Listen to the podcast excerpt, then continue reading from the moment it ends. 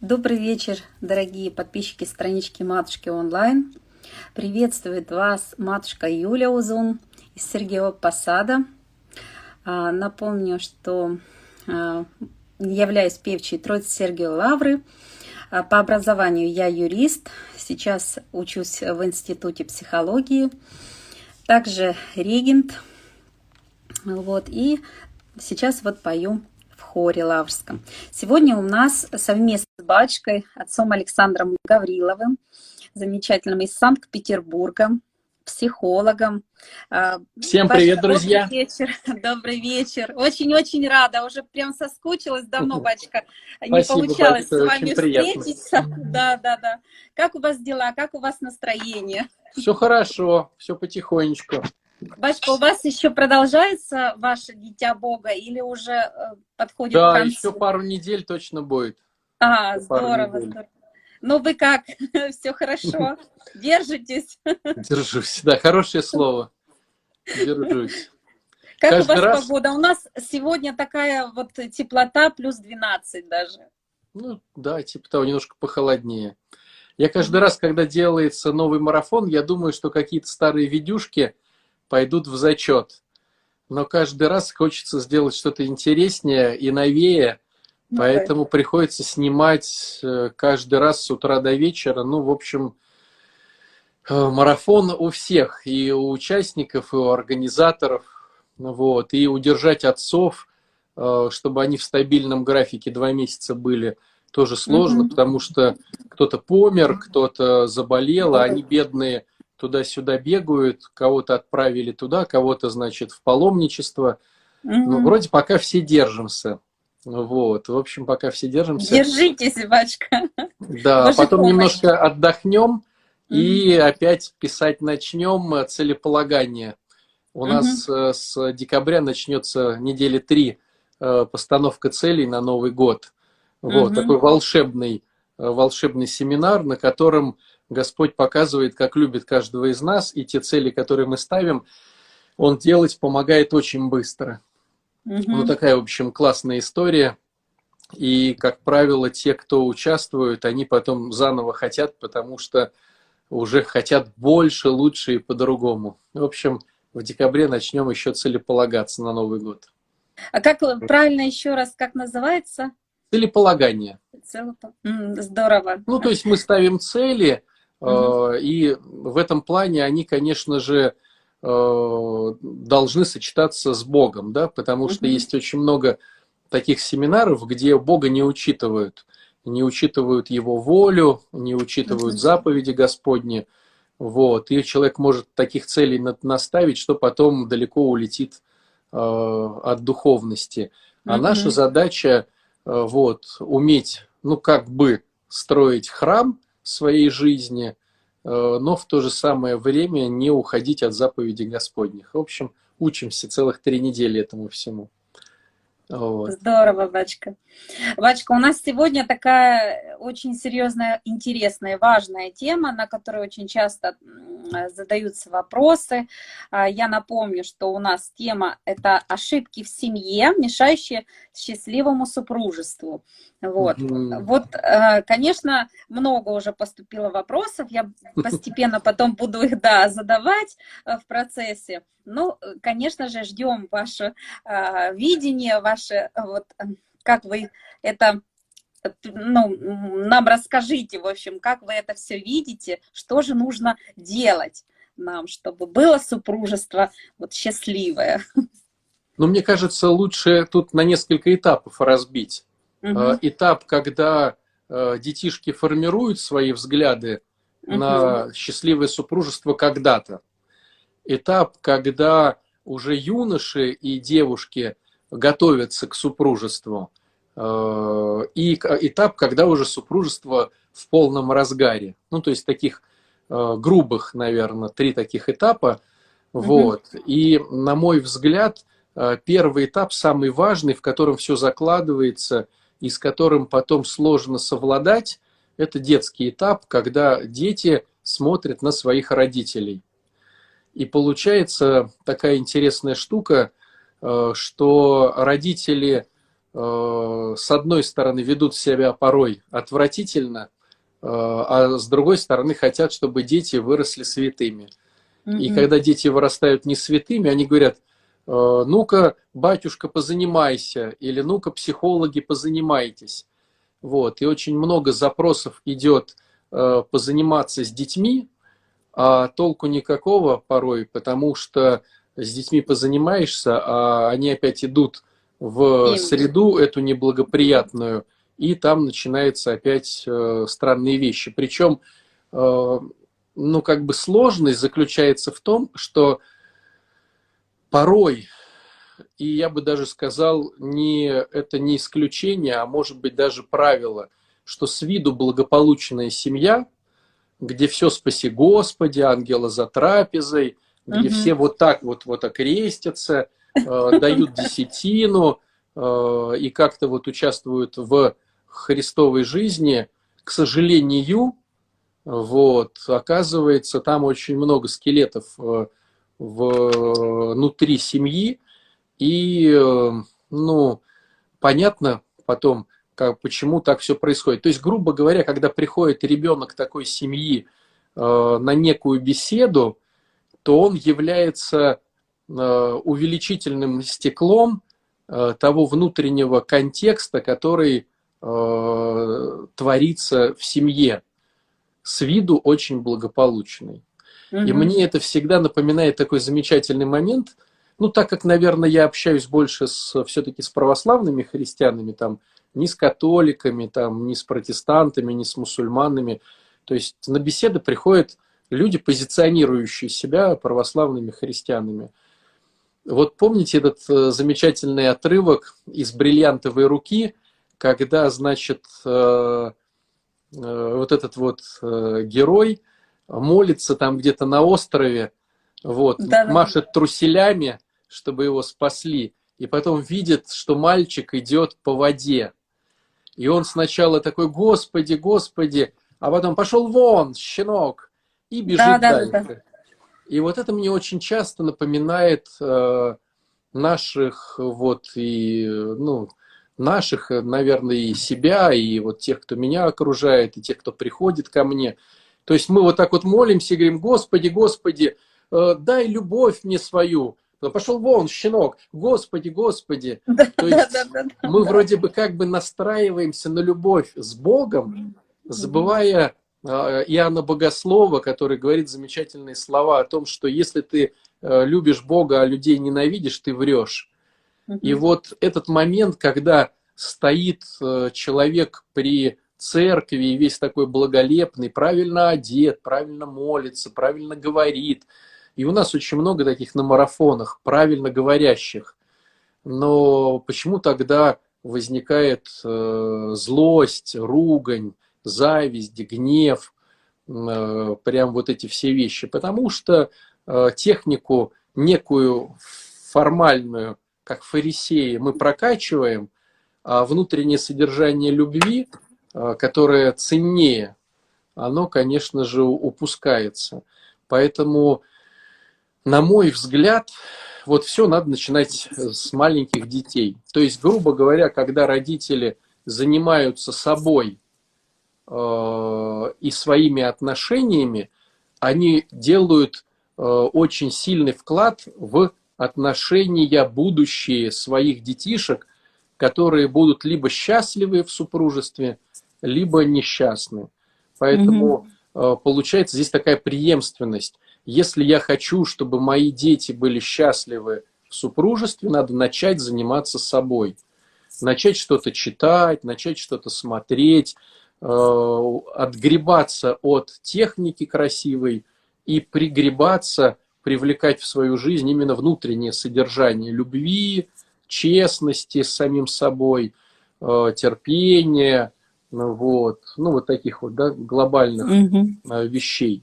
Вот. Потом, если рассматривать юношеский период, юношей и девушек, то, на мой взгляд, основная ошибка будущего супружества – это быстрота. Угу. Попили три раза кофеек и сразу же в постель. Вот. И объясняют, что это вот такого я не встречал или не встречала. это вот человек моей мечты, да у нас с ним все одинаковое. Ему говоришь, деточки, да вы знакомы-то там, там два месяца, что у вас там может быть одинакового? Ой, батюшка, вы не понимаете, да мы вот нашли друг друга, мы две половинки, вот это вот идет такая вот, э, вот эта штука. И, на мой взгляд, быстрота. То есть, чтобы получились э, отношения в супружестве классные, первый момент – это не спешить. Угу. И, на мой взгляд, сначала надо научиться быть друзьями. Потому что друзья – это те, кому, ну, тот, кто сопереживает друг другу, это раз. Тот, кто э, знает, о чем поговорить друг с другом – это два. У кого есть общие интересы, это три. Э, кто может порадоваться э, про человека, это четыре. Кто может э, оторваться, повеселиться как-то, загудеть как-то вместе. Ну, то есть друзья – это некая целостность. И с какими-то людьми мы так и остаемся друзьями, а с какими-то людьми происходят более глубокие отношения – и вот здесь уже рождается нечто, что-то более сокровенное, что вот э, в Священном Писании называется тайной, когда э, каким-то образом друзья начинают перерастать в некую одну какую-то сущность, э, где зарождается малая церковь. Но это, ну как сказать, невозможно, чтобы женщина родила за один день, надо 9 месяцев. Невозможно, чтобы растение Э, дало плод какой-то, да, и невозможно, чтобы отношения юношей или даже в взрослом возрасте взрослых людей сразу же проросло. То есть оно прорастает.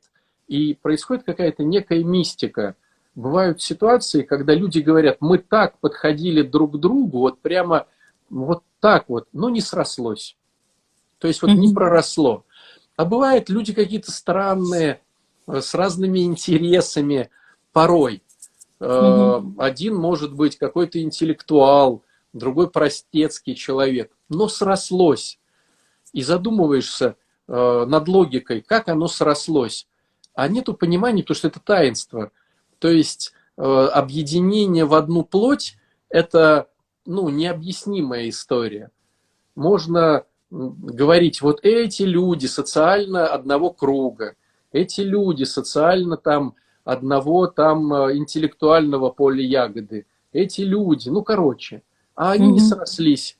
А бывает, смотришь, это как вот я порой на воспитанников своих смотрю, вот приезжает человек в реабилитационный центр, ну вообще как бы без шансов. Вот вообще без шансов. Э, интеллект разрушен, э, тело, там гепатит, ВИЧ, туберкулез, венерология – ну, то есть думаешь, ну, наверное, мы его здесь и похороним. А он хоп-хоп-хоп-хоп-хоп, и у него там, спасибо, батюшка, у меня пять лет трезвости. Вот, думаешь, ну как так? А бывает, приезжает там только на травке, там два года. Интеллект отличнейший, образование, родители богатые, жена там э, золото, там ребеночек. А потом хоп, и все хуже, хуже, хуже, и умер от передоза. То есть есть, опять же, некая тайна в этом всем. И вот э, супружество э, хорошее, настоящее супружество, не то, что в паспорте, типа, о, мы супруги. Ну, э, то, что вы расписались, вы не супруги. Можно mm-hmm. расписаться, прожить 20 лет и не быть супругами. А можно прорасти и обрести это некое таинство. Это как, вот мне нравится, как Осипов рассуждает, профессор Осипов, о том, что нам кажется, мы поучаствовали в таинстве, и таинство свершилось. То есть вот мы как бы провели таинство венчания, и теперь Святой Дух должен такой, а, я не хочу, но я теперь обязан их повенчать. Ну, такого не бывает. Мы в некоем таинстве э, причастия, э, или, допустим, венчания, или исповеди просим у Бога, чтобы оно произошло. Но Бог Э, где хочет, там дышит. И Бога ты не обманешь. Поэтому сколько людей подходит к чаше, но сколько людей по-настоящему причащается. Как вот 13 лет кровоточивая. Там же было mm-hmm. много народу, а, а Господь говорит, кто сейчас дотронулся до меня? И насмешки апостолов, Господи, что значит? Да тут тебя столько народу толкает. О чем ты спрашиваешь? Он говорит, нет, до меня дотронулся просящий. И сила исшла из меня. То есть, получается, толпа-то теснила, и наверняка там были больные, хромые, требующие вмешательства Бога. Но почему только она? Потому что она хотела. И к чаше подходит много людей, но причащаются ли все? И венчается много, но венчаются ли все? И вот то же самое, и расписываются многие, а входят ли в супружество все? Потому что вот э, супружество – это некий таинственный акт.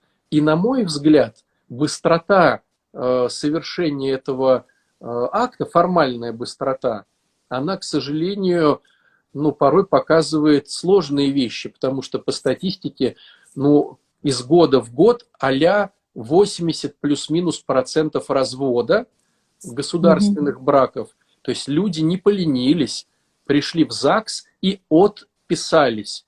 То есть, понятное дело, 80 процентов. То есть, тогда мы говорим, типа 20 процентов это те, которые классно живут. Нет, из этих 20 есть люди, которые пока еще не идут отписываться. 80 пошли своими ногами, отписались, 20 не отписались. Но мы знаем и катастрофическую тему развенчания, когда да. люди расходятся из браков, э, кто-то опять же приходит э, к митрополиту на э, как бы отписку, да, от венчания, кто-то не приходит, но сам факт получается, что а откуда такие проценты? а оттуда, что очень быстро. Два раза попил кофеек, и вроде это уже моя женщина, мой мужчина, тут же в койку, тут же хоп-хоп-хоп, ребеночек родился, тут же родители их быстренько, как пирожки горячие, покрестили, повенчали, а они смотрят друг на друга утром, ну и не знают, о чем говорить, потому что, ну, интересы у всех разные. Поэтому, на мой взгляд, ошибка э, ломающее супружество в юношеском периоде – это быстрота.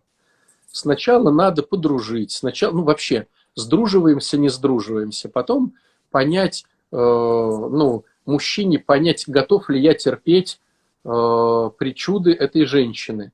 Потому что женщина для мужчины – это причудный, э, некий такой э, причудно-волшебный человечек, который может Э, смеяться сейчас и тут же заплакать о пылинке, сдуваемой с растений. Ну, короче, гормоны поиграли, девочка заплакала, съела шоколадку, засмеялась. Мужчины этого не понимают, для них это очень все причудно, и готов ли я в этом всем участвовать. Вот. А теперь получается как бы третий этап, когда уже все-таки вписались, расписались, повенчались, детишек нарожали. А, и здесь происходит одна, ну такая как бы чудовищная, катастрофическая история нашего первородного греха. Об этом надо просто знать, и многие, ну, не, как сказать, на это не обращают внимания, не хотят в это верить, считают, что у них такого не будет. А, я когда вот учился в семинарии, помню, и нам долбили наши преподаватели о чудовищности и хитрости э, вот, э, вот этого, да, э, исто, вот этой истории сатаны, да, который вот испортил весь замысел Божий. Это смотрится как некая сказка, как некая, ну, съели там какое-то там яблоко там или что-то еще, какой-то плод. Да что здесь такого? Ну, я бы съел. А при чем тут я, я отдам? Ну, короче, вот все это воспринимается как бы а когда потом понимаешь, что каждый из нас тянет одеяло на себя, э, вот смотря на любимого человека, тяну одеяло на себя. Когда у каждого из нас включается формулировка «я хочу больше, лучше, по-другому», когда я обесцениваю любые вложения своей супруги и э, э, увеличиваю э, в десятки раз свои, вложение в супружество. И я понимаю, что и у нее, как бы я ни старался, идет обесценивание меня на генетическом уже уровне от Адама. И она увеличивает свои вложения в семью. То есть получается, что мы не то что с разных планет, мы с разных вселенных. И каждый из нас эгоист, и в этой схеме невозможно, просто физически невозможно счастливое супружество. Ну просто оно по определению невозможно. И тогда я понимаю, что я бессилен э, иметь счастливую семью. Я бессилен, потому что я мега эгоист. Я мега хочу все к себе, и у меня затканы глаза грехом. Я бессилен иметь счастливую семью. И она тоже бессильна иметь счастливую семью. А раз мы все-таки хотим иметь эту семью, нам нужно что-то катастрофически сильнее нас. Нам нужна какая-то некая сила, которая как волшебство будет покрывать нашу немощь. И вот мы понимаем, что без э, без приглашения в наши отношения третьего, волшебного, э, ну просто технически нереально, ну просто ну никак нереально. И мы идем на вот это таинство венчания и говорим, Господи, но мы прожженные эгоисты. Ну просто, Господи, ну нереально нам самим даже помыслить о чем-то. Все переделываем, переслушиваем по-другому, все не так войди в наши отношения и помогай нам каждый день хоть как-то убирать свой эгоизм.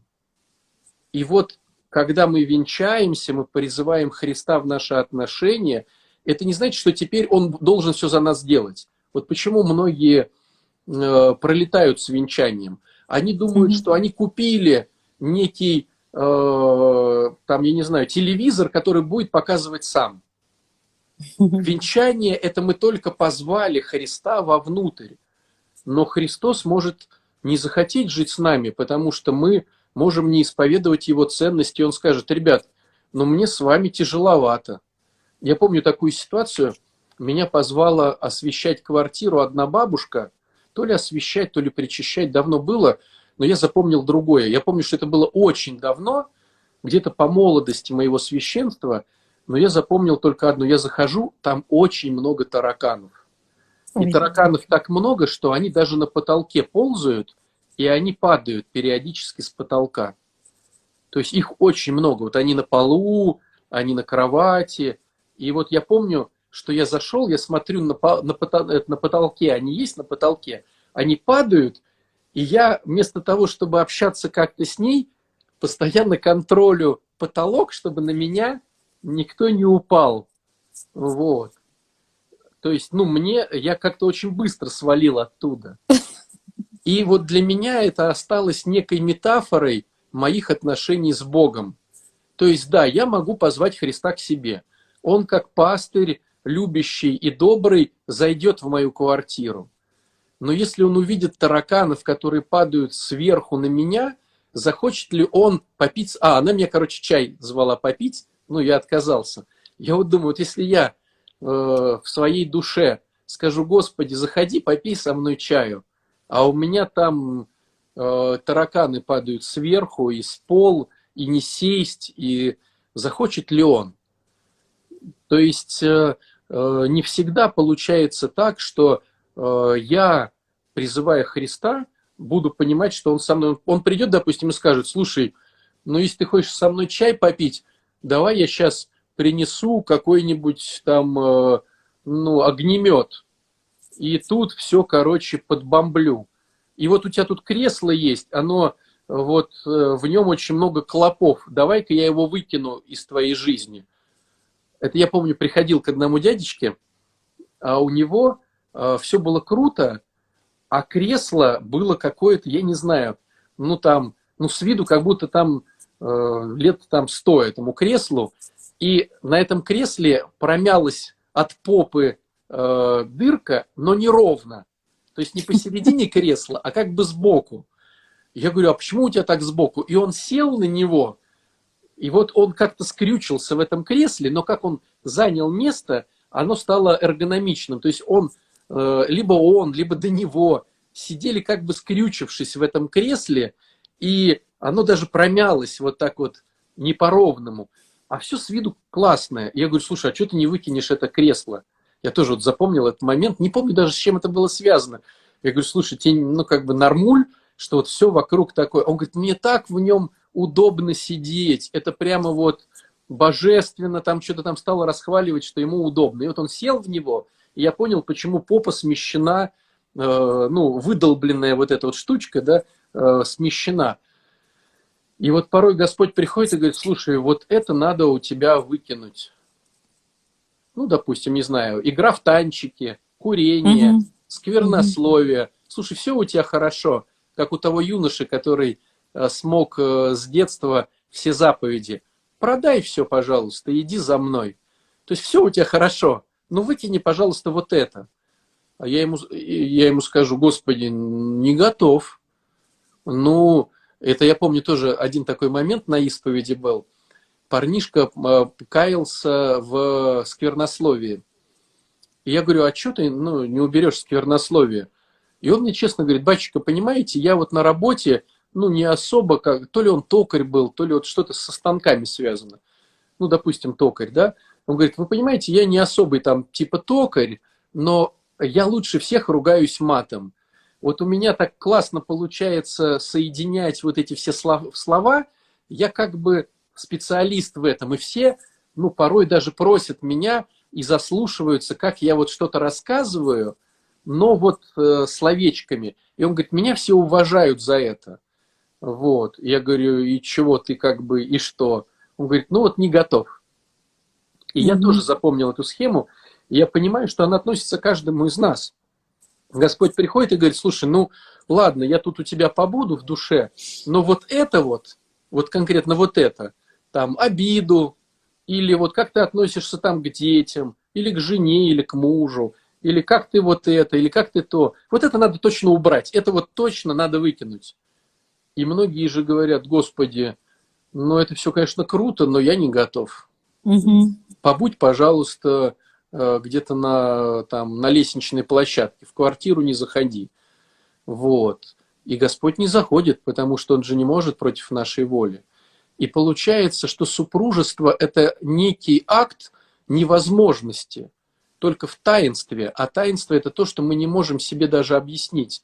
То есть в некоем волшебном таинстве, связанном со Христом, срастаются несрастаемые два мегаэгоиста, которые тянут одеяло на себя, но могут срастись при условии, что в квартире будет хотя бы периодически, но пить чай с ними Христос. Но чтобы он пил с нами чай, не, уж не жил, я уж так не мечтаю, да, то есть как святые отцы стяжают Святой Дух, что Христос живет у них постоянно в сердце, да, хотя бы просто иногда приходил пить чай. И то ведь ну, посмотрит на тараканов, посмотрит на клопов и скажет, да я тут даже сумку свою не поставлю на пол. Э, спасибо большое, я пошел. И если предложит огнемет, я скажу, Господи, ну не готов я, чтобы ты тут все попалил. И он уходит.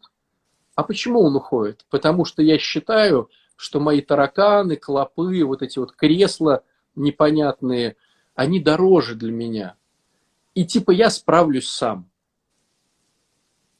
И вот говоришь человеку, ну давай посмотрим, как ты справишься. А потом, к сожалению, порой бывает, мы еще можем э, повлиять на ситуацию. А порой mm-hmm. бывает, приходит и говорит, все, она ушла.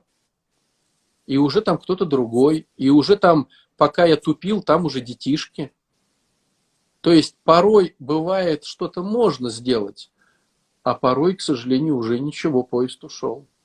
Угу. Поэтому основная ошибка э, супружества – это э, не разрешать Христу присутствовать в квартире, потому что у меня свои планы на свою жизнь. То есть, опять же, мы, опять же, мы крутимся вокруг Бога. То есть, как ни крути, если Бога рядом нет – но я вот, чтобы зрители поняли, да, сейчас, я сейчас не про спаси Господи, не про то, как правильно сложить руки на благословение, не про иконы, а, не про то, как я знаю, чем отличается семистрельная от казанской и в каком году. Вот. Я про внутренний контекст, как говорил апостол Павел, да, в 13 главе к Коринфянам. Любовь долго терпит. И я развиваю добродетель долготерпения. Любовь там э, не превозносится. И я учусь не превозноситься со всеми. С кассирами в метро, с официантами в кафешке, с соседями. Э, не говоря уже, естественно, о близких, да, о своих.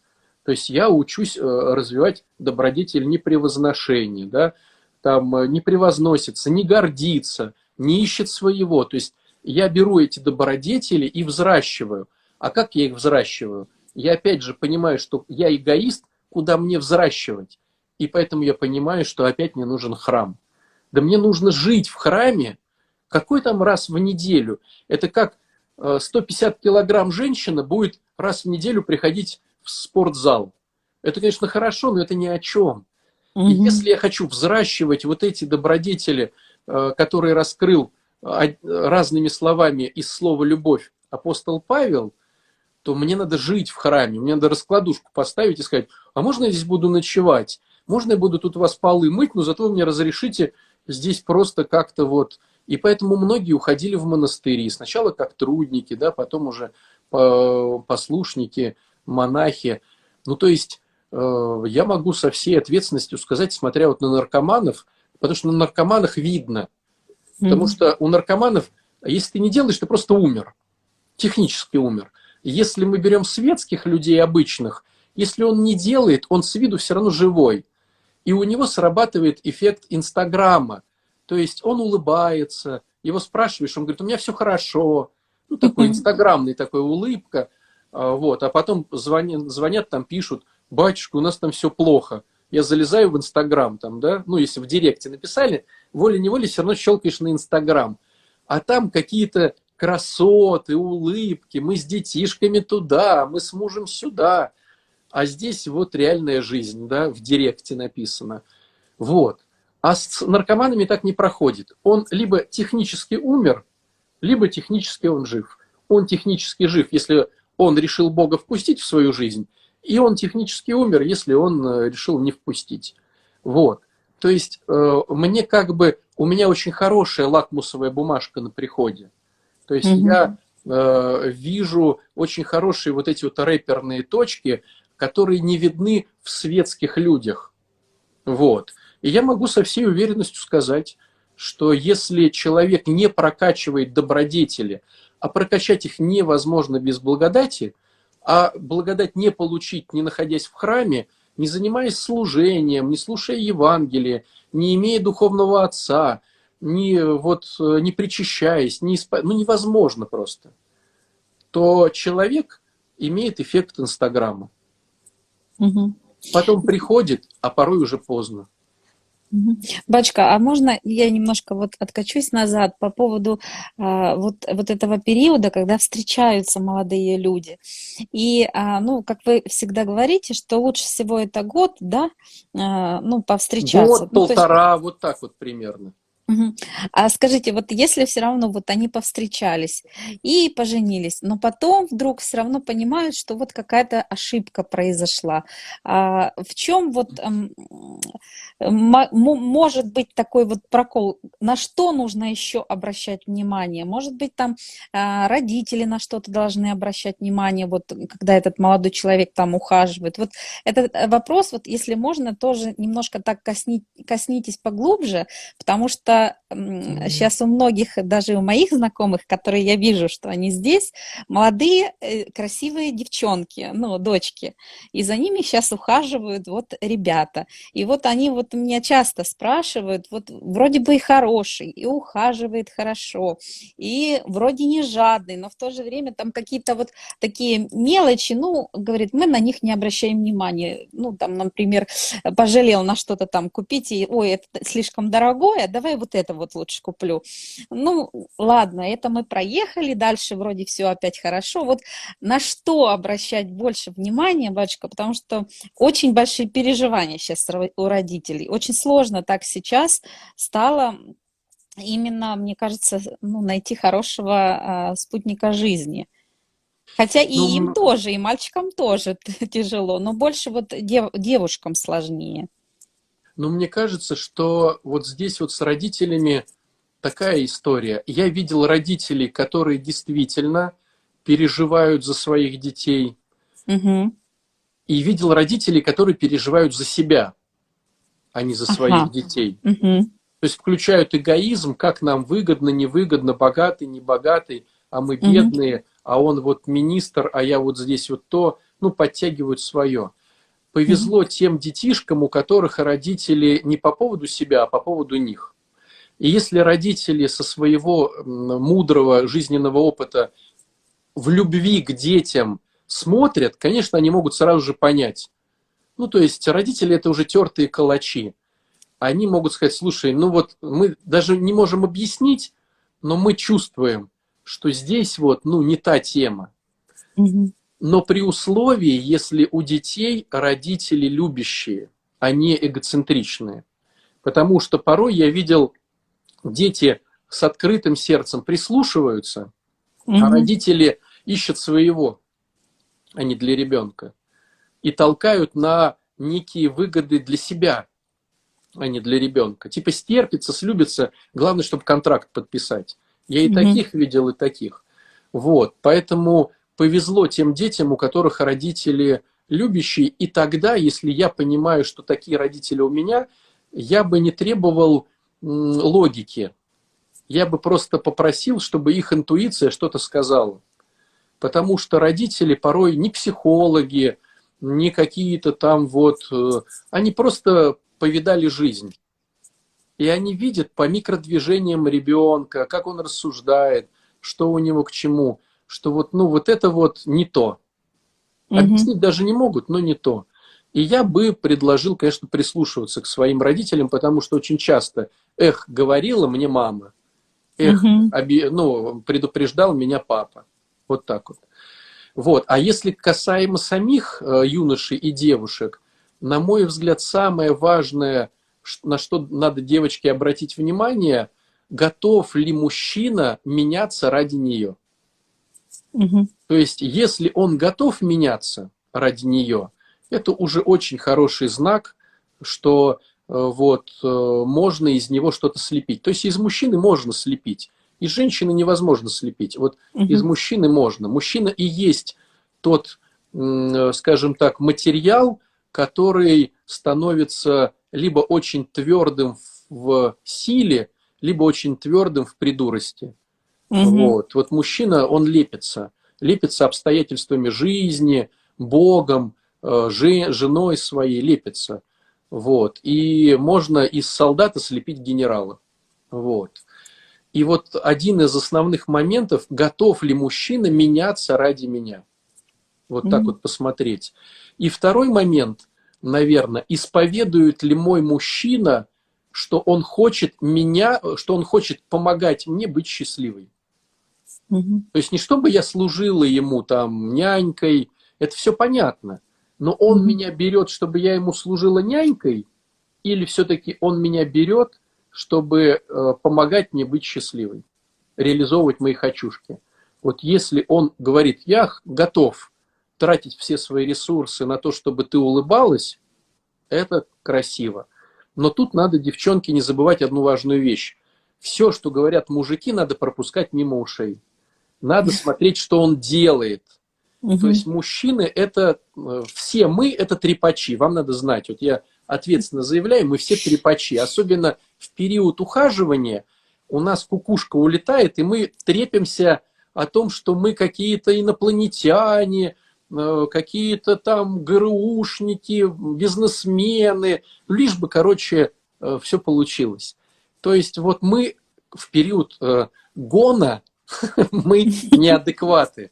Поэтому, девчонки, ни в коем случае не слушайте, что вам говорят мужики. Только смотрите, что они делают.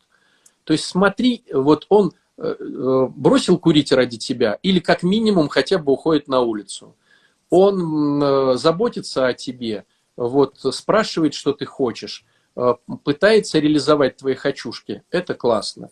Не пытается, на себя тянет одеяло. Уже сейчас до супружества. Там еще будет больше. Вот. А парни, на мой взгляд, надо посмотреть, мой ли это цветок. Угу. Потому что волей-неволей все равно девчонки одевают маску чтобы понравиться. И одевают маску некоего социального образа. То есть вот сейчас в социуме э, есть некий образ красивой женщины, правильной женщины.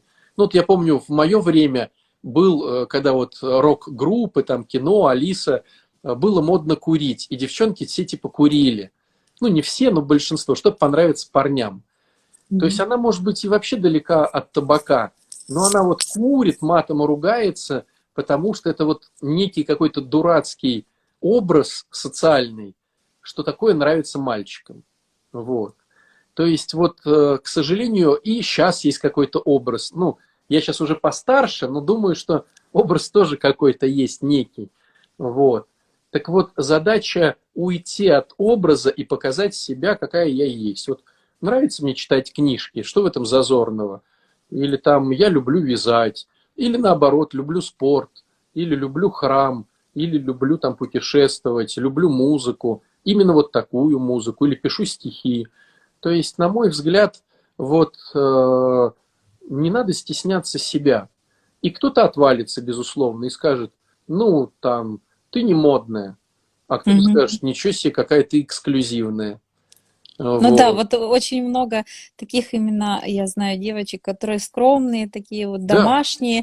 Да. И а сейчас нравится. не модно. Вот нет, ну как тенденции такие, что вот нужно быть более активнее, более ярче, и они начинают комплексовать. Вот тоже очень часто успокаиваю. Вот именно это эксклюзивные девочки на самом деле, которые вот домашние, такие уютные, а, которые могут и дом там уют создать, и уже наготовить готовят там и пироги, и борщи варят молоденькие. То есть все равно ее человеку он оценит, правильно? Конечно. То угу. есть не косить под кого-то, угу. а иметь мужество исповедовать э, свои ценности. Угу. Вот. И кому-то они обязательно понравятся. Угу. Вот. Но для этого мужчина присматривается как-то ко всему к этому. Ну, в общем, год-полтора, вот, батюшка, вы советуете. А по-другому, а по-другому угу. не получится. Ведь, смотрите, мы же не берем, что они год живут вместе. Нет, они нет, же встречаются. Нет, именно... А что значит встречаются? У этого учеба, у этой учеба. Ну, там, там сначала начинается с двух раз в неделю, раз в угу. неделю. Проходит несколько месяцев, ну, начинают чаще встречаться, если срастается, да, ну, потом каждый день. Но каждый день это же не, не целый день это по вечерам. То есть э, получается, что если мы соединим вместе их время пребывания за год, за полтора, ну, получится там, я не знаю, три месяца, там, ну, четыре. А если мы соединим вместе три месяца их пребывания, получится там неделя. То есть мы вместе mm-hmm. неделю. Ну, конечно, как ты за неделю поймешь, кто там с тобой будет жить потом. Поэтому, э, так как э, не каждый день, не каждый час то, конечно, полтора года. Причем, ну, девчонки же по-разному себя ведут э, в разные времена года. Э, и мальчику надо посмотреть, что значит моя девочка спит зимой, и что значит она эгэгэй, э, значит, весной и осенью. Но весной у нее эгэгэй позитивный, а осенью у нее эгэгэй такой негативный. Вот. И надо понимать, ну, за кого ты выходишь замуж. Может, ты охнешь, скажешь, да ну нафиг, я такое не выдержу. Вот, то есть нужны какие-то времена года прожить, как-то вместе сходить в поход куда-нибудь. Вообще mm-hmm. вот эти темы походов, э, паломнических поездок, когда, вот я могу так по себе сказать, вот приходит прихожанин ко мне и спрашивает что-то. Вроде я ему говорю, вроде не работает тема. А почему не работает? Потому что я исхожу из того, что он мне сказал про себя. И когда я даю рекомендацию, я даю не ему рекомендацию, а даю некоему красивому образу, которым не обладает этот человек. А я с ним еду в паломничество. Все равно я смотрю, как он кому кофеек купил или зажал, кому пироженку купил или зажал, как он быстрее пытается койку занять, как он помог э, с пальто там, или с сумкой там, более слабым или нет – то есть в паломничестве все равно видишь, как человек проявляется со стороны. И уже понимаешь, что ну, не то. Он пришел в храм раз в неделю на полтора часа, и вот он стоит такой богобоязненный, крестится, потом подошел к батюшке, дал ему 100 рублей и попросил совета. Но это как бы фикция. И чем больше вот с ним, когда он служением занимается, смотришь, один так моет пол, другой так, один так накрывает на стол. То есть все-таки, когда мы больше по, в жизни, ну, человека все равно видно. Он долго mm-hmm. маску держать не, не может. Поэтому год-полтора, ну, мне кажется, хорошо. Mm-hmm. Бачка, ну тут еще вопрос, вот э, молодая пара только поженились и приходится вот жить с родителями. А, как быть? Вот ничего никак не получается пока, потому что они учатся. Э, посоветуйте, пожалуйста, что... Да. Ну, смотрите, для тех, кто еще не вписался в этот блудняк, да, скажем так, э, смотрите, девчонки, надо понимать, как растет мужчина. Э, мужчину выделяет из всех остальных людей ответственность. То есть девушки берут мужчину не за его красивые глаза, там, не за русые волосы кудрявые, не за скулы там, какие, берут за ответственность. Ответственность в мужчине растет следующим образом. Сначала мужчина должен научиться быть ответственным за самого себя, за одного человека. Что это значит? Он должен сам научиться содержать свое жилье.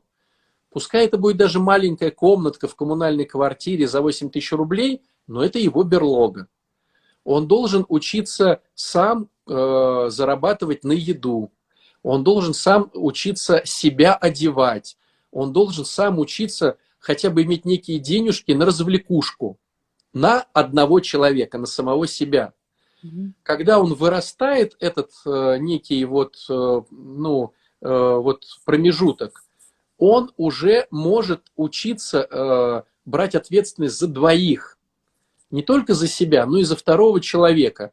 И все это постепенно. Сначала на второго человека купить кофеюшку, потом к кофеюшке заработать еще на пироженку. Сначала за 50 рублей, потом за 150 рублей. Потом научиться за второго человека покупать борщ со, со сметаной и с пумпушкой. Потом за второго человека еще и ужин оплачивать. А потом уже, э, вот, то есть э, в идеале надо брать мужчину, себе в супруге, который уже, естественно, может взять ответственность за двоих. И угу. потом он растет, и появляется ребеночек, когда мужчина уже может взять ответственность за третьего, за коляску, за памперсы, за смеси, за то, за все. А что получается вот в этой ситуации? Мужчина еще не научился брать ответственность за свою берлогу, живет еще у родителей, а ты mm-hmm. уже за него вышла замуж. Ну, как бы, сиди, я сам открою. Почему? А потому, что у него красивые глаза и русые волосы. А теперь что получается? Он еще не состоялся как мужик. Да, у него там все выросло, но вот здесь вот ничего не выросло. Он еще не умеет, будучи наделенный какими-то социальными обязанностями, в данном случае учебой, снимать комнату хотя бы для себя где-то в коммуналке, подальше от родителей. И он уже взял второго человека, а он, стало быть, ни комнату не может иметь, ни покушать не может, ни одеться, ни поразвлекаться. И вот они живут у родителей. Почему? Потому что они учатся. Это все классно, они учатся. Но э, зачем ты берешь человека, который еще не созрел как мужчина? Он созрел еще биологически, но психологически, э, нравственно, социально, духовно, он еще мальчик, который живет с папой, с мамой. Мужчина бы не позволил жить с папой, с мамой, он бы ушел. Другой вариант, если там папа с мамой инвалиды, и он за ними ухаживает. Но это другая история, как правило, исключение из правила. Да? Так вот, он еще не мужик, а уже э, отыграли свадьбу, уже всех повенчали, э, сказали всем благословение, и вот мы живем, но на родительской территории. Что вы, батюшка, посоветуете? Ничего. Э, я посоветую молиться за мужчину, чтобы он как можно быстрее из юноши э, становился все более и более мужиком. и чтобы он мог выкопать свою берлогу и утащить э, в нее свою женщину и не быть на иждивении у родителей. Вот что я посоветую. И чем быстрее это случится, тем будет лучше. Вот тут одна девушка пишет, мы встречались три года, до этого два года дружили, поженились, повенчались, его родители жить вместе не дали, пришлось расстаться, спустя 20 лет я развенчалась. Вот такие истории печальные. Ну, я могу так сказать, если человек любит, то никакие родители... Э, Ничего не, не помешают, да? Конечно, это значит, он не побоялся ее потерять, и была классная история отмазаться. А вот мама mm. мне сказала. Потому что мы же знаем кучу противоположных историй, когда родители мега против, mm-hmm. а, а дети на всем э, наперекор все равно э, женятся, уезжают куда-то, потому что действительно есть любовь. То есть в этом плане просто любви не было и не было, ну, не было желания быть вместе. То есть он все равно должен был перед родителями стать, э, как говорится, э, спиной и в позу и сказать, нет, хочу, вот это моя любимая женщина, и вы, пожалуйста, не вмешивайтесь, правильно? Конечно. То есть это все равно зависело от него, от мужчины. Да, так мне так кажется, вот, вот я думаю, и вы, матушка, слышали кучу раз, что вот эти классика теща и зять, э, невестка и свекровь, угу. э, только э, благословленные Богом люди имеют Э, вот э, в лице чужих родителей каких-то друзей.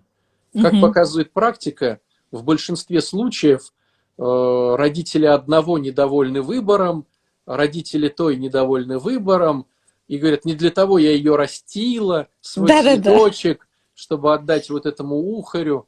Ну, то есть большая классика жанра как раз-таки такие истории.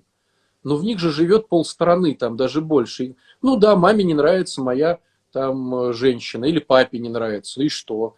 Ну, как бы, не ты же с ней живешь, я, поэтому, ну, не нравится, иди там куда-то, там, кури там свой бамбук. Я с ней живу, это моя семья. А если, о, ты знаешь, мы женились, а вот родители теперь против, ну, типа, пока-пока, ну, значит, значит, не, не так смотрели друг на друга. Угу, угу. Тут такой вопрос. Как любить себя без ущерба для домашних? Что надо и не надо делать? Что можно и нельзя? Угу. Смотря кто спрашивает, мужчина или женщина? Девушка. Ну вот если женщина, то есть да. Э, получается, что в идеале, опять же хочу сказать, благословленная семья – это где мужчина сам спрашивает, э, что ты хочешь, любовь моя, и сам э, иници... инициирует задуматься супругу о том, что она любит, и она говорит, хочу путешествовать. Он говорит, все, понял, пошел зарабатывать на путешествие. Заработал на путешествие, говорит, что хочешь? Хочу колечко, все, понял, пошел зарабатывать на колечко. То есть благословен тот мужчина, который сам инициирует женщину задуматься о том, что она хочет – и реализует ее мечты. Угу.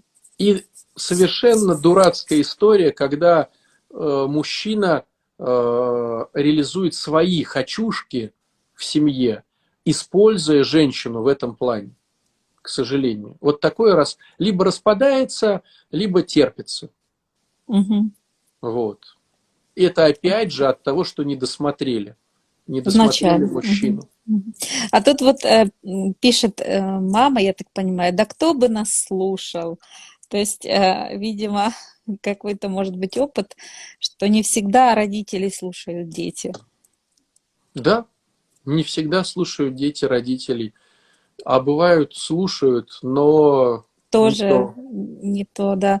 А я приму любую девушку, сына, лишь бы они были счастливы. Эй, слушайте, столько раз я слышал эту историю. Вот у меня-то точно, особенно это, знаете, по молодости, когда, не, когда девочка прессуется э, свекровью, да, как это сказать, она невестка, прессуется свекровью. Свекровью. И она приходит на исповедь и говорит, батюшка, я никогда так не буду.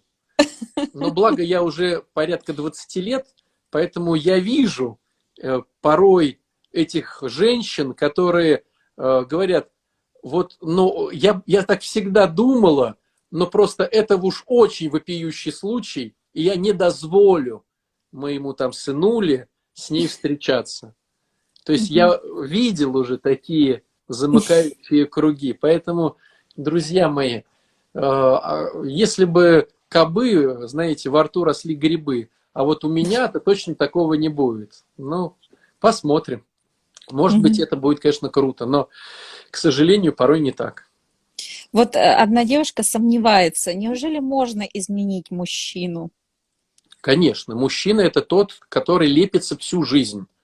Он от нуля э, лепится, лепится, лепится и лепит его трудности. То есть чем больше у мужчины трудностей, но которые как бы не переламывают его хребет, а вот на грани, на грани его э, выживания, тем мужчина становится сильнее. И если мы посмотрим на самых сильных мужчин, э, которые сейчас занимают какие-то посты, Э, это, как правило, мужчины, которые все сделали сами. А вот их дети – это уже, к сожалению, слабый вариант, потому что они получили многое просто так. То есть они не умеют с нищебродства э, это все ценить и отвоевывать. То есть мужчина всю жизнь лепится, прям до старости. Угу. Вот возьмем, Бач... допустим, Моисея. Угу. Моисей же в 40 лет Э, убежал от фараона. И только в 80 начал вот эту всю движуху по э, извлечению иудейского общества из-под рабства.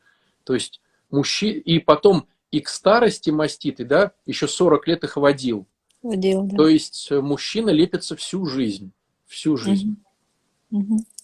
Бачка, а есть ли смысл возобновить отношения, если были разногласия, конфликты? Ну, я могу сказать свою точку зрения. Я всегда за мир. Мне кажется, блаженны миротворцы, ибо они сыны Божии нарекутся. То есть при всех раскладах, если есть возможность помириться, лучше помириться. А в какой момент девушка должна устрашаться э, Эм, под мужчину и ставить его на первом плане? После э, записи в венчальные и бракосочетальные книжки.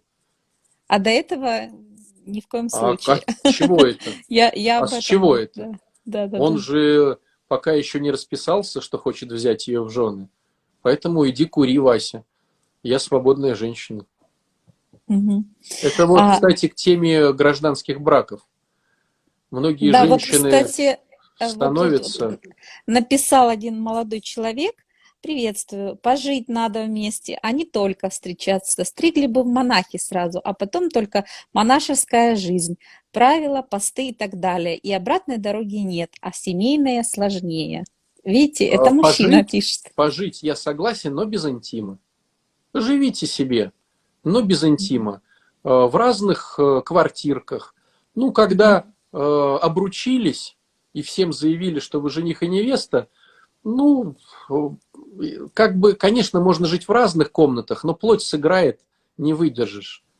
Поэтому даже если жених и невеста, жи, жизнь в одной квартире, даже в разных комнатах, это очень опасная игра. Вот. Mm-hmm. Поэтому лучше все-таки, ну, где-то подальше. Если муж грубо шутит, шутит и, и подкалывает меня, э, переступает границы, можно на время уйти, чтобы он понял, что он может меня потерять? Ну, мне кажется, что тема э, вот э, некоего локдауна, да, как сейчас модно говорить. Mm-hmm. Да.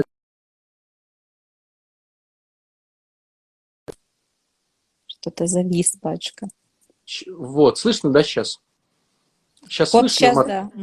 Мне кажется, да. что эта тема самая крайняя, и вот на нее нельзя выходить.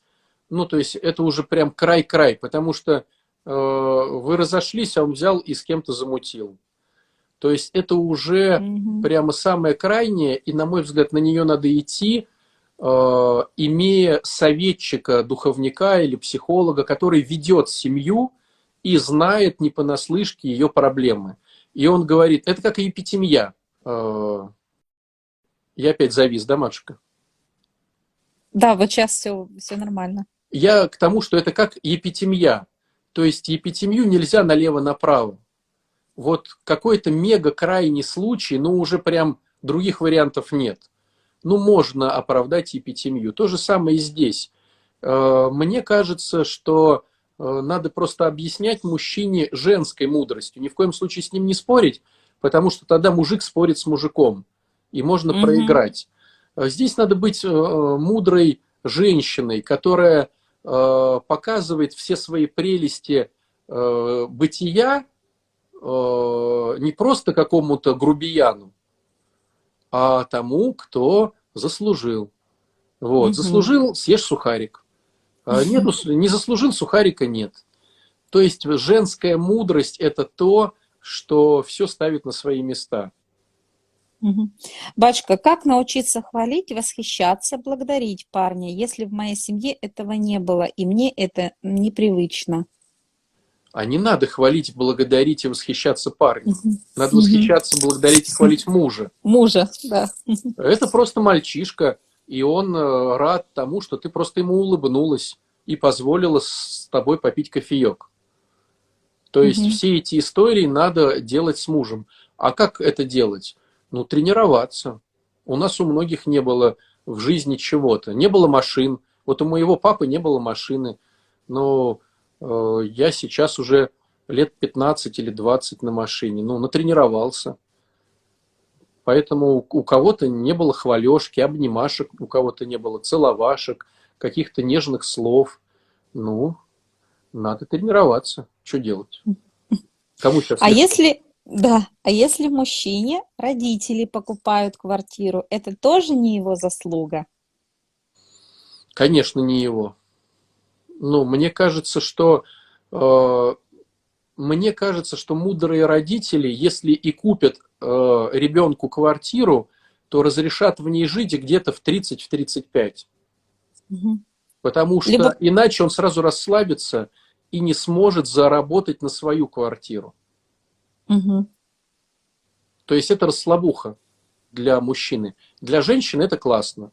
То есть покупать девочке квартиру, но ни в коем случае не для того, чтобы они там с мужем жили, а чтобы у нее была квартирка, которую она сдает, и муж э, знает, что так ей не отманипулируешь. Захотела, mm ушла. Вот. mm То есть вот э, я бы, наверное, если покупал своим мальчишкам квартиры, я бы им не разрешал до какого-то возраста в них жить. mm Пускай пока поснимают и уже. Конечно, потом... поучатся, понюхают mm табака, там это, как говорится, пороха. Угу. А может быть такое, что девушка слишком много себя выставляет и может напугать мужчину? Какого-то ложка относительно ее напугает, а какого-то амбициозного парня только восхитит. Вот. Угу. Так, очень часто встречаются мужчины маменькины сынки. В наши дни это частое явление. Нет, это это вот какая-то история в наши дни. Да, это всегда да, бывает. Кажется, да, Маменькины сынки был. или ребята, которые уже с института начинают что-то зарабатывать. Я знаю, ну не то, что прям массу случаев, но много случаев, где ребята в 15-16 лет уже и по полтиннику, и по сотке делают, благодаря навыкам там монтажа видео, деланием сайтов, какими-то еще там штуками. Ну, то есть есть, как всегда, и те, и те, и среди мальчиков, и среди девочек. Ну, угу. есть маменькины сынки, а есть те, кто уже, ну, живет нормальной жизнью. Угу. Еще вот такой вопрос. А тогда пара не получает благословения родителей на свадьбу. Как в этом случае быть? Вот когда родители прям против-против. Ну, вы знаете, вот опять же, разные родители. Есть угу. родители, к которым есть смысл прислушиваться. А есть родители, которые, ну, вот, а, она вот это, ну все, там, и пошло гнобление. Еще не видел там, а уже гнобит. Есть мамы такие, которые не имеют папы и делают из ребенка папу. А, я тоже слышал много таких историй, что он для нее, ну, как бы муж, да, то есть там интима нету, но она не готова отдавать другой женщине, она каждую проклянет. И если мужчина хочет создать свою семью ему надо выйти из деструктивных вот этих отношений с мамой, конечно, он никогда не получит ее благословения. То есть есть разные варианты, поэтому опять же, э, наверное, вот опять, опять, опять я бы вернулся к теме духовных, э, духовного отца или того старшего товарища, который любит, который ценит и который, ну, знает тебя. И он скажет, слушай, я бы, ну, честно говоря, вот маму не слушался, а ты же видишь, как она там то-то, то-то. Или скажет, слушай, слушайся маму, она тебе плохого не пожелает. Угу. То есть опять нужен какой-то некий проводник, э, какая-то некая более старшая голова, старшая подруга, старший друг какой-то. Это очень замечательно. А мы, как правило, это начинаем суетиться, когда уже все плохо. Вот надо начать искать этих людей и сдруживаться с ними, когда все хорошо. Угу. Это вложение на будущее. Угу. У меня вот даже был пример, хочу вот немножко поделиться. Девочка, а, наша родственница, и за ней ухаживал молодой человек, а, у которого была только одна мама, папа их бросил. И э, их мама троих сдала даже в детский дом, потому что не могла, ну там такой детский дом, а, он не детский дом, а знаете, вот э, на таких днях они там живут, а на выходные она их забирает. Вот такого вот что-то плана, духовное какое-то заведение. Итог какой? В общем, когда он стал встречаться с э, девушкой молоденькой, ну, с Регинской школы, вроде бы, ну, благочестивая, очень хорошая девочка, семья достаточно хорошая, там мама, папа, трое детей, но они по национальности не, э, не русские, а то, ну, гагаус там тоже папа. И вот, вы знаете, мама категорично не разрешила ему с ней встречаться просто по фотографии. Она посмотрела и сказала, все, ты не должен с ней встречаться, глаза не те, э, высота не та, и вообще нужно только с русской. И вы знаете, он действительно ее оставил, вот, э, не стал с ней встречаться. Хотя есть там старший брат, а брат тоже так же, слушайся маму. Вот как-то вот это было немножко как-то а, все равно диковато, потому что там реально была очень хорошая семья. Там надо было, можно сказать, радоваться. Девочка воспитанная, очень добрая, послушная, но а, там, конечно, все молились тут вот о чем вы все время говорите, что главное еще молиться Богу и просить у Господа благословения. И вы знаете, вот настолько все как-то произошел такой разрыв, ну, что назад никак. То есть там обид, обидел он так девочку, что дальше невозможно. Хотя вот и общаются, но никак. А вот потом, матушка, вот. знаете, какая тема? А потом они слушают эфиры и говорят, эх, если бы вы 20 лет назад это мне говорили, вот, я бы тогда. То есть вот э, всегда есть люди, которые э, им говоришь, а они типа, да, сами разберемся. А да. потом вот, эх, если бы когда-то, а нам в школе не преподавали. Друзья мои, слушайте наши эфиры, подписывайтесь под матушку Юлию и под меня. Вот. И, конечно же, на матушку онлайн и батюшку онлайн. Да. Вот. Чтобы потом не говорить таких вещей. Ну, э, да, жаль очень так получилось. Вот не думают иногда молодые люди, и мамы вот, э, не знаю, в порыве чего, вот как вы говорите, действительно, там была обида на папу, который бросил, а папа не русский был. То есть там с Казахстана папа, у него узкие глаза, и вот, вот значит, э, в этой семье что-то узковатые глаза и показались. Вот такое вот произошло. К сожалению. Башка еще, да, вот еще а, последние два вопросика хочу все-таки задать. А как а, оставить вечно недовольную и брюзжащую мать, хоть и верующую, и жить своей жизнью? Просто взять и жить своей взять. жизнью. А, смотрите, друзья, есть очень важный момент. Есть одна из заповедей возлюби, о, не это самое, почитай своих родителей, да, и тогда будешь жить долго и счастливо. А, вот это уважение к родителям – это заповедь, относящаяся не к родителям, а к нам. То есть мне нужно понять, как мне уважать свою, в данном контексте, маму. Не как она хочет, чтобы ее уважали. То есть все как бы простись с миром и живи там с ней. Как я считаю, что мне надо ее уважать. И я на уровне своего духовного пока такого-то некоего роста, я вот как-то уважаю свою маму. Ну, допустим, перечисляю денежек на ее карту, оплачиваю ее телефон, покупаю ей вкусняшки, поздравляю с какими-то праздниками. Ну, то есть я что-то делаю э, на данном уровне своего духовного роста. То есть, э, ну, и отлепится человек от, э, да, от семьи своей, да, и прилепится э, к, вот, к жене своей. То есть это, ну, нормально, это благословлено Богом, что вот э, эта семья продолжает жить дальше, а мы отпочковались и живем уже своей семьей. Как-то учась уважать э, своих родителей, верующих, неверующих, там умных, неумных, ну как-то уважать.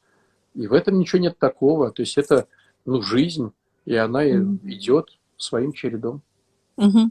Вот еще девушка, хочу вот тоже задать э, вопрос. Почему мужчина спрашивает про то, что я хочу, и потом никогда не приносит то, о чем я вместе договорились? Я всегда в недоумении.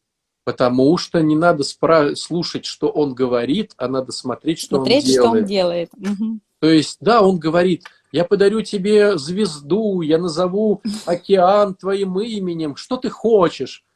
И женщина говорит, слушай, да я просто сока хочу, принеси мне. Ой, сок это все ерунда, давай я назову звезду твоим именем. То есть, ну, порой э, человек не может даже стакан сока принести, если ты его просишь. Что уж говорить о каких-то глобальных вещах. Поэтому, девчонки, э, прямо мимо ушей пропускайте их болтовню смотрите, что они делают. Это очень важно. А если самооценка ниже плинтуса, что даже неловко, чтобы мужчина угощал или подарки дарил? Тогда надо идти на э, марафон либо ко мне, либо к матушке и прокачивать э, вот, Себя. свою самооценку. Да, да. Да. Сами не справитесь, только с нами. Да. Ну, правда, вот, э, кстати, 8 ноября запускаю курс по душам. Я там буду учить девочек с секретами, а, как приготовить за 30 минут шикарнейший ужин э, без всякого напряга и всего остального. У меня есть свои секретики, о которых я вот девочкам рассказываю. И также вот особенно мы занимаемся самооценкой. И там, знаете, глобально девчонки изменяются, и говорят, ну надо же, ну почему мы там не знали этого, вот и в общении с мужем, что оказывается с ним нельзя ругаться, когда он не накормлен или что-то просить, ну то есть элементарных каких-то навыков, вот, к сожалению, девочки Ну, расскажите, знают. матушка, поподробнее, какого вы говорите числа? 8 ноября. Вот, уже начало? Через... Да, да. А записаться да, уже можно? Да, конечно, в шапке профиля уже можно Слышите, да? То есть переходите на Матушкин канал, и там в шапке профиля вся информация. А сколько идет? Идет э, месяц, у нас получается 16 эфиров моих, потом 4 батчка у нас уже как священник, духовник, он нам тоже на некоторые вопросы очень серьезные с точки зрения священства, да, вот он расскажет нам, да. Я вот всякие фишечки там свои все рассказываю, и у нас еще визажист, которая очень шикарная э, женщина, нам мастер-классы показывает, как себе приводить в порядок. И стилист Дарья, это которая а, одевает э, телеканал «Спас». То есть у нас там очень тоже все на уровне. Друзья, так пока что... еще есть время. Видите, да, то так... есть э, скоро хоп-хоп-хоп, это получается там несколько недель, одна неделя, да? Сегодня... Да, да, неделя осталась. Неделя да, да, осталась, друзья мои. Так Есть что смотрите, потом будете говорить. Да, будете Я говорить, учу... опять пропустили. Да, тейпирование, это так, ну, может, знаете, слышали, а, массаж лица, ну, то есть у меня там все для, для женщин. Учимся быть красивыми для мужей. И, и не только, и там и девочки были 14-летние. У меня вообще разрыв очень большой, потому что он подходит для всех. От 14-летних до были, была девушка, можно так сказать, 62 года. Представляете, вот так вот. Так что приходите. Бачка, дорогой, благодарю вас за эфир сердечно. А, очень было приятно. У нас множество опять вопросов поступает. Но я надеюсь, мы еще с вами встретимся на следующей недельке. Мы уже потом анонсируем, э, когда точно, потому что Бачка вот в марафоне очень занят. И а, э, как, как, когда у вас в декабре, да, начинается? Да, в, В начале декабре. декабря будет целеполагание. Ну, все, Мгм. опять же, в шапках Скажет. профиля, поэтому кому интересно что-то, то заходите, да и увидите всю рекламку. Спасибо больш- большое, батюшка, дорогой. Мгм. Благодарю вас за эфир. Хорошего Всем- вечера. Да, всем пока-пока. Спасибо, Всего Господи. хорошего. Пока-пока.